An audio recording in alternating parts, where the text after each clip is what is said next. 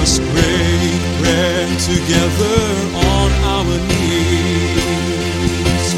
Let us pray, bread together on our knees. When I fall on my knees with my face to the rising sun,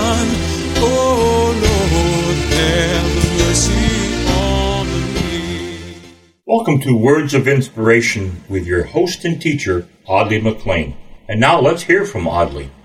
And we're now in day four of our look at reasons, biblical reasons to say no. And it may be that you're at that very point where you're just about to give in. And God is saying, stop, look, listen. I remember a, a part of a poem that uh, children had in a play. It says, I met Jesus at the crossroads where the two ways meet. Satan too was standing there and he said, Come this way. But I said, No, there's Jesus here. See what he offers me? Down here my sins forgiven, up there a home in heaven. And then he decides to follow Jesus' direction. Well, the, the Lord Jesus himself as man, we, we discussed yesterday, was tempted to turn stone into bread. That's not the problem. He could do it. But he was listening, he would have been listening to the wrong direction. He would have been listening to the wrong boss. Today we're going to look again at another of the attempts of the devil to pull Jesus his way. And so I'm saying that to say to you and to me, Satan doesn't quit. He walks as a roaring lion. Sometimes he goes about as a sheep. He knows all the tricks. You can't argue on your own with the devil. You've got to let the word of God speak. So he comes to Jesus, took him, it says he took him to the holy city and had him stand on the highest point of the temple. Religious stuff. Do you get it?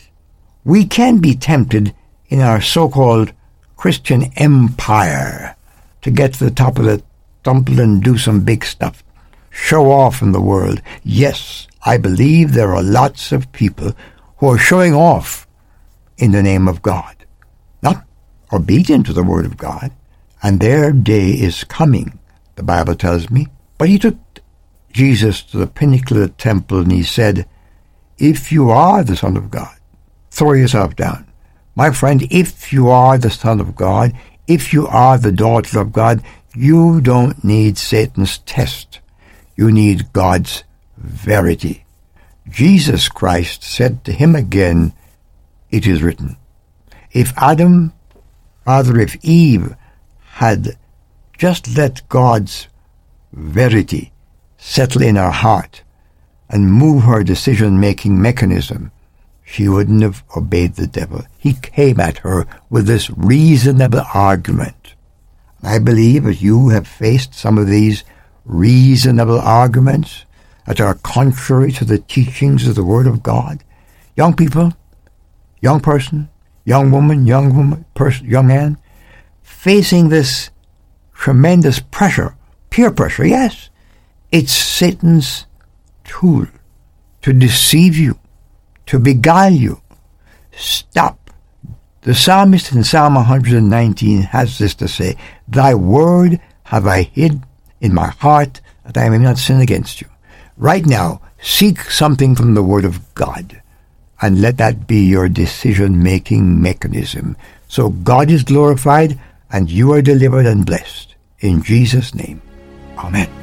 I've wandered far away from God.